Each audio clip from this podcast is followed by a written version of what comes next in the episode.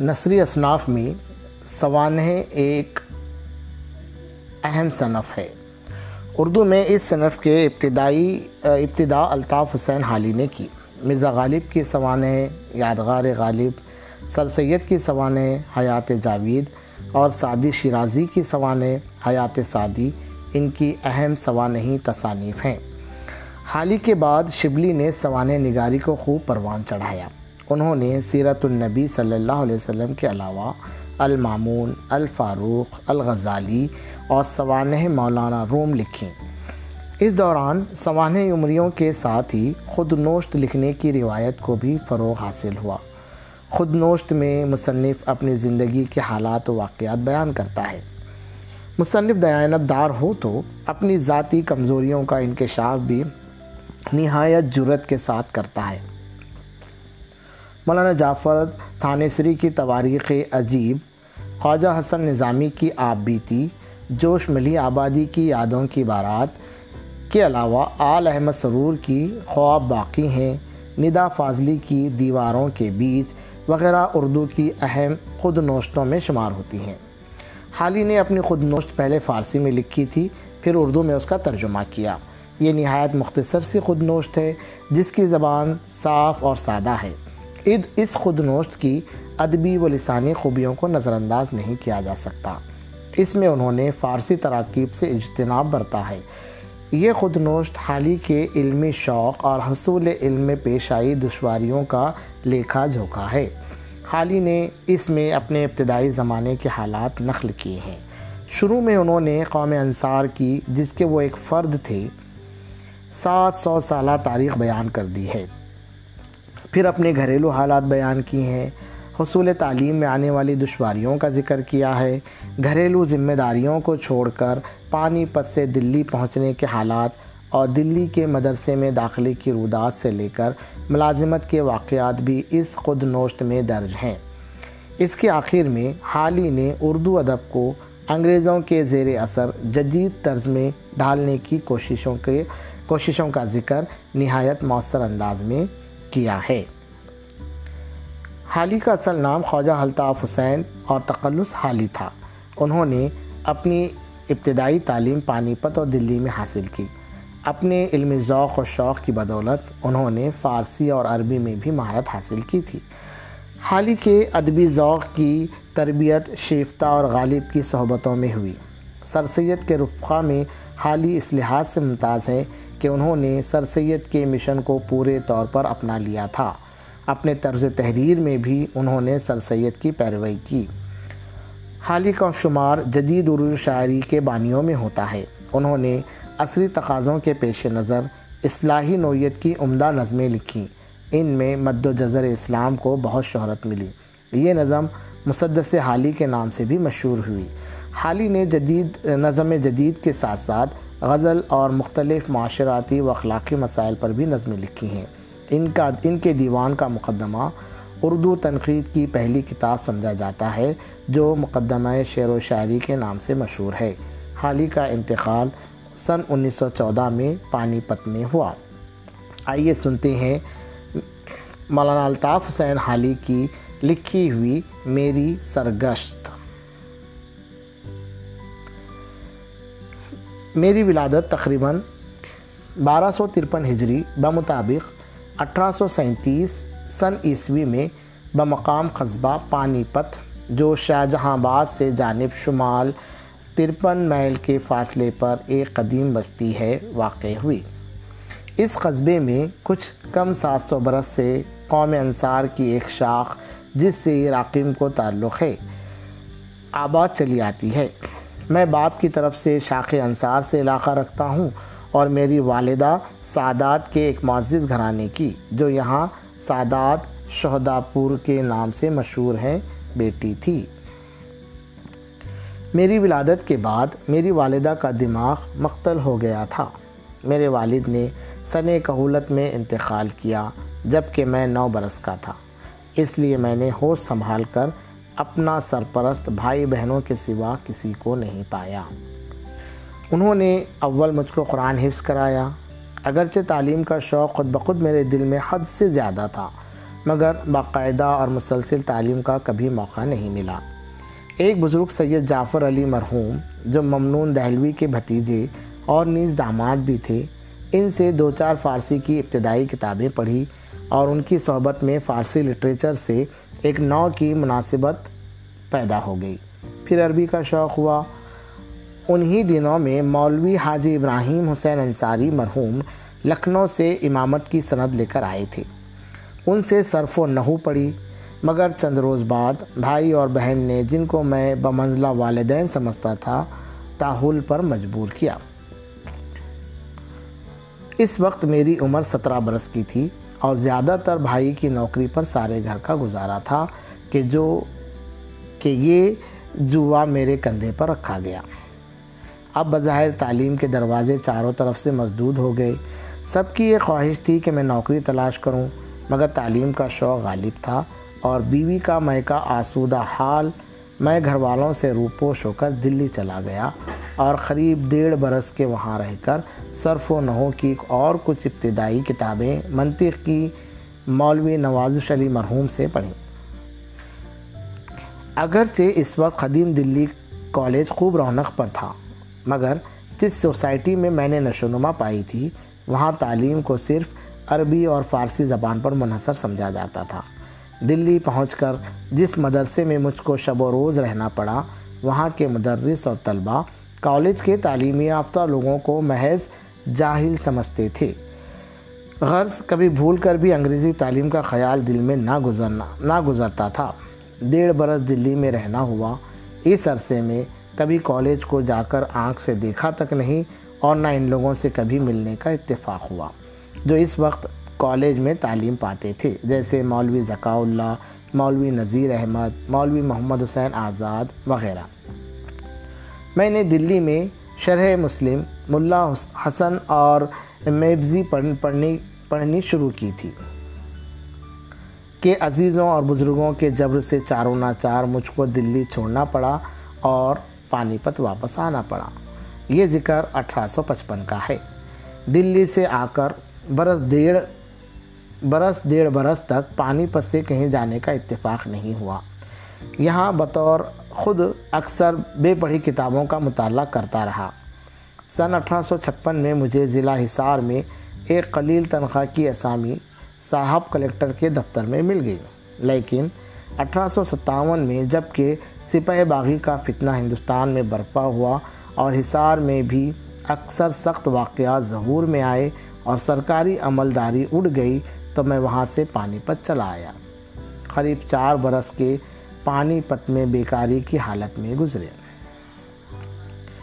جس زمانے میں میرا دلی جانا ہوا تھا، مرزا اسد اللہ خان غالب مرحوم کی خدمت میں اکثر جانے کا اتفاق ہوتا تھا اور اکثر ان کے اردو، فارسی دیوان کے اشعار جو سمجھ میں نہ آتے تھے، ان کے معنی ان سے پوچھا کرتا تھا اور چند فارسی قصیدے انہوں نے اپنے دیوان میں مجھ سے پڑھائے بھی تھے۔ ان کی عادت تھی کہ وہ اپنے ملنے والوں کو اکثر فکر شعر کرنے سے منع کیا کرتے تھے۔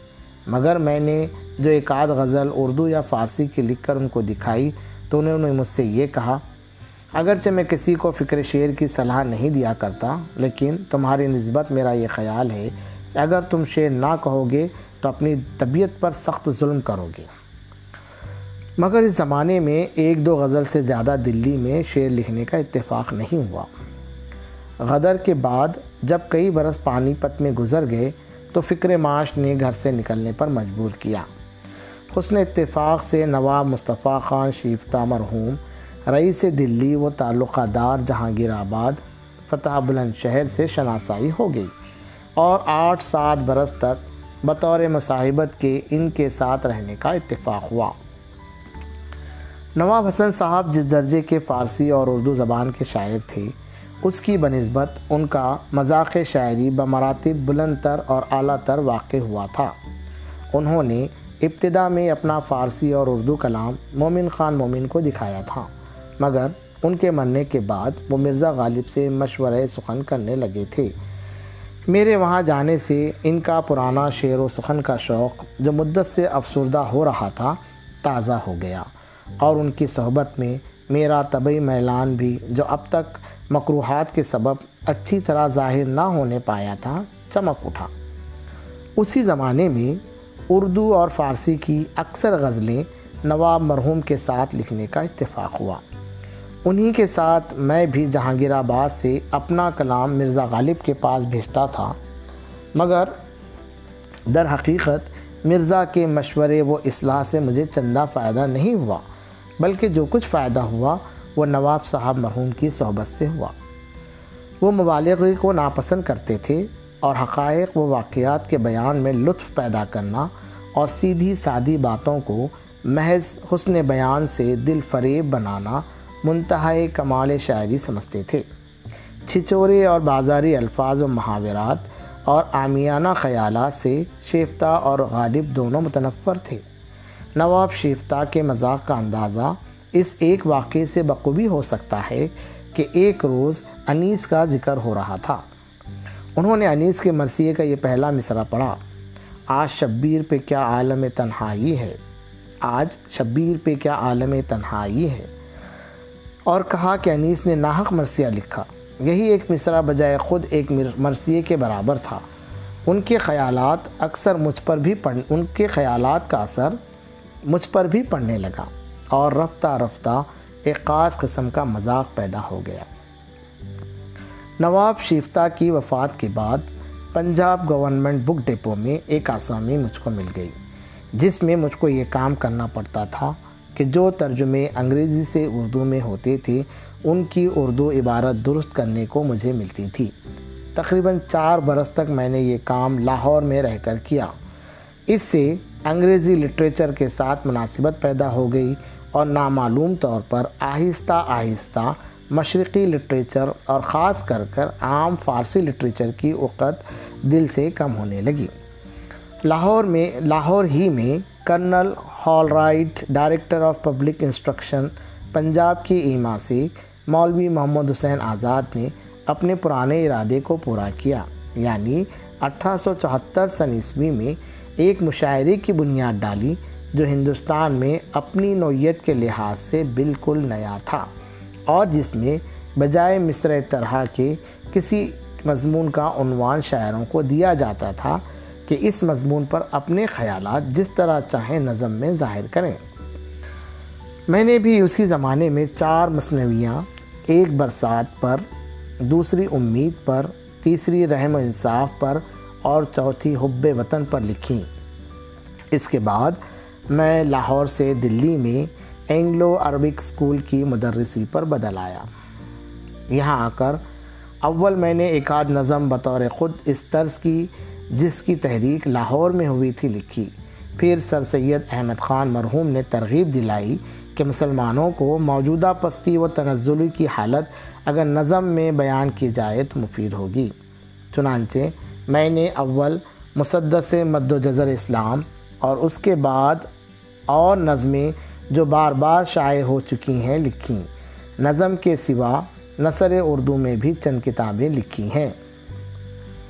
سب سے پہلے غالباً اٹھارہ سو سڑسٹھ عیسوی میں ایک کتاب تریاق مسموم، ایک نیٹیو کرسچن جو میرا ہم نیٹیو کرسچن جو میرا ہم وطن تھا کی کتاب کے جواب میں لکھی تھی، جس کو اسی زمانے کے لوگوں نے مذہبی میگزینوں میں شائع کر دیا تھا۔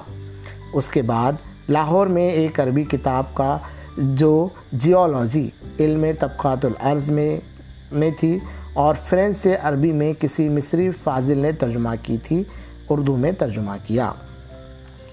لاہور ہی میں ایک کتاب عورتوں کی تعلیم کے لیے قصے کے پیرائے میں موسوم با مجالس النساء لکھی تھی، جس پر کرنل ہالرائڈ نے ایک ایجوکیشنل دربار میں بمقام دلی مجھے لارڈ نارتھ بروک کے ہاتھ سے چار سو روپے کا انعام دلوایا تھا اور جو اودھ اور پنجاب کے مدارس نسمہ میں مدت تک جاری رہی اور شاید اب بھی کہیں کہیں جاری ہو۔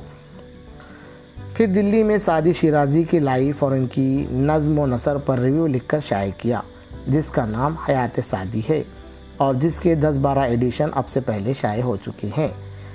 پھر شاعری پر ایک مبسوط ایسے لکھ کر بطور مقدمے کے اپنے دیوان کے ساتھ شائع کیا۔ اس کے بعد مرزا غالب مرحوم کی لائف، جس میں ان کی فارسی اور اردو نظم و نثر کا انتخاب بھی شامل ہے اور نیز ان کی شاعری پر ریویو بھی لکھا گیا ہے، یادگار غالب کے نام سے لکھ کر شائع کی۔ اور اب سر سید احمد خان مرحوم کی لائف موسوم بحیات جاوید، جو تقریباً ہزار صفحے کی کتاب ہے، لکھی ہے۔ جو امید ہے کہ مارچ یا اپریل میں شائع ہو جائے گی۔ اس کے سوا اور بھی بعض کتابیں فارسی گرامر وغیرہ میں لکھی ہیں جو چندہ ذکر کے قابل نہیں ہیں۔ اس کے علاوہ تیس بتیس مضمون میں مضمون بھی مختلف عنوانوں پر مختلف اوقات میں لکھے ہیں، جو تہذیب الاخلاق، علی گڑھ گیزٹ اور دیگر اخبارات یا رسائل میں شائع ہوئے ہیں۔ نیز اردو کے علاوہ فارسی میں کسی قدر زیادہ اور عربی میں کم میری نظم و نثر موجود ہے، جو ہنوز شائع نہیں ہوئی۔ جب سے ان دونوں زبانوں کا رواج ہندوستان سے کم ہونے لگا ہے، اس وقت سے ان کی طرف توجہ نہیں رہی۔ میری سب سے اخیر وہ نظم ہے، جو حال میں امپریس امپیریس وکٹوریا کی وفات پر لکھی ہے اور علی گڑھ گزٹ میں شائع ہو چکی ہے۔ سن تیرہ سو پانچ ہجری میں جب اینگلو عربک اسکول دلی میں مدرس تھا نواب سر آسما جا بہادر مرحوم، مدار المحام سرکار عالی، نظام اسنائے سفر میں، سفر شملہ میں علی گڑھ محمدن کالج کے ملاحظے کے لیے سر سید احمد خان کی کوٹھی واقع علی گڑھ میں فروکش ہوئے تھے اور میں بھی اس وقت علی گڑھ گیا ہوا تھا۔ نواب صاحب ممدو نے بسیغ امداد مصنفین ایک وظیفہ تعدادی پچھتر روپے ماہوار کا میرے لیے مقرر فرمایا اور سن تیرہ سو نو ہجری میں جبکہ میں سر سید مرحوم کے ہمراہ بشمول دیگر ممبران ڈپوٹیشن ٹرسٹیان محمدن کالج علی گڑھ حیدرآباد آ گیا گیا تھا، اس وظیفے میں، اس وظیفے میں پچیس روپے ماہوار کا اضافہ کر کے سو روپے سکہ سکہ حالی کا وظیفہ میرے لیے مقرر کر دیا، جو اب تک مجھ کو ماہ سرکار عالی سے ملتا ہے۔ اور اسی وقت سے میں نے میں نے اینگلو عربک اسکول سے خطۂ تعلق کر لیا ہے۔